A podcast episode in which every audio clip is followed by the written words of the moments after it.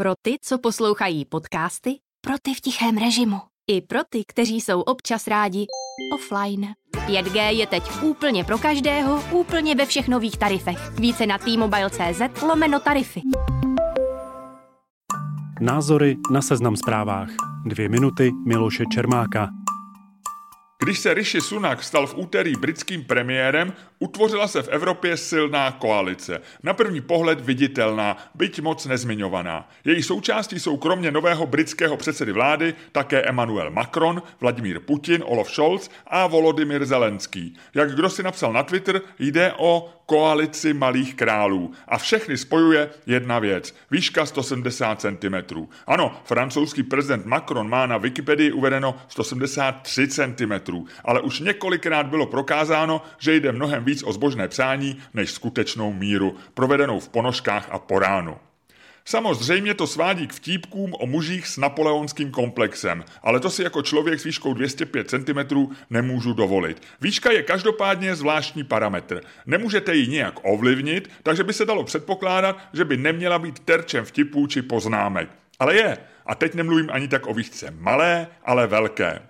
Nikdo nemá představu, kolik jsem slyšel vtipů o rozhlednách či šacování letadel. A zatímco naprostá většina obézních lidí může zhubnout a udělali by dobře, tak stejně už několik let řešíme, že by jim ani lékaři neměli nadváhu vytýkat a možná je ani vážit. Uráží to prý jejich city. Zatímco já, když jsem kdykoliv přišel od svých 15 k praktickému lékaři, tak se měření výšky nikdy neobešlo bez poznámky. Sestřičko, kde pak máme štafle? Haha.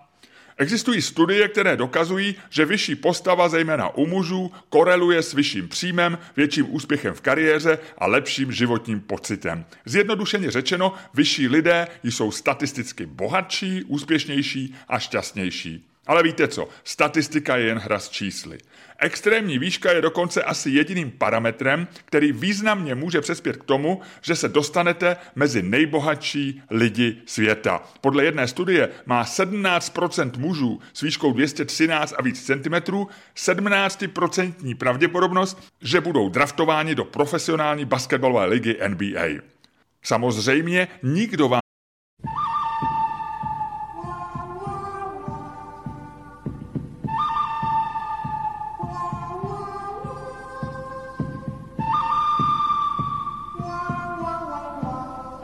vám neřekne, že chce být takto extrémně vysoký. A kdo mě někdy s mými ubohými 205 cm viděl v letadle v turistické třídě, tak dobře ví proč. Ale prakticky každý člověk s běžnou výškou vám řekne, že by mu nevadilo, kdyby byl o 2 nebo 3 cm vyšší. Jenže to nejde. Tuhle touhu si pak každý kompenzuje jinak. A když jste spíše malý než velcí, tak ji kompenzujete urputněji.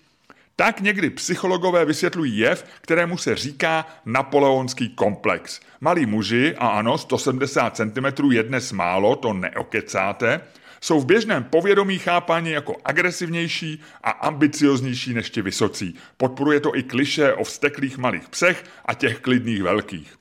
Ale věda to, že menší lidé častěji vyvolávají konflikty, jednoznačně nepotvrzuje. Lépe řečeno najdete studie, které to dokládají a taky ty, které to vyvracejí. A mnohé z nich navíc nejdou replikovat, jak už to v psychologii často bývá. Jakou roli hraje výška v politice? Nejčastěji se jako příklad uvádějí američtí prezidenti. Z dosavadních 45 mužů, kteří tento úřad zastávali, jich pouze pět bylo vysokých 170 cm či méně.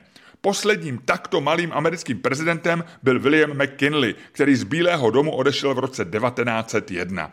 Někdy se uvádí, že v televizní éře, tedy zhruba po druhé světové válce, volby vždycky vyhrál vyšší z kandidátů, což není pravda. Nixon byl v roce 1972 menší než McGovern, Carter v roce 1976 menší než Ford, Bush mladší v letech 2000 a 2004 menší než Gore i Kerry a v posledních volbách prohrál vyšší Trump s Bidenem.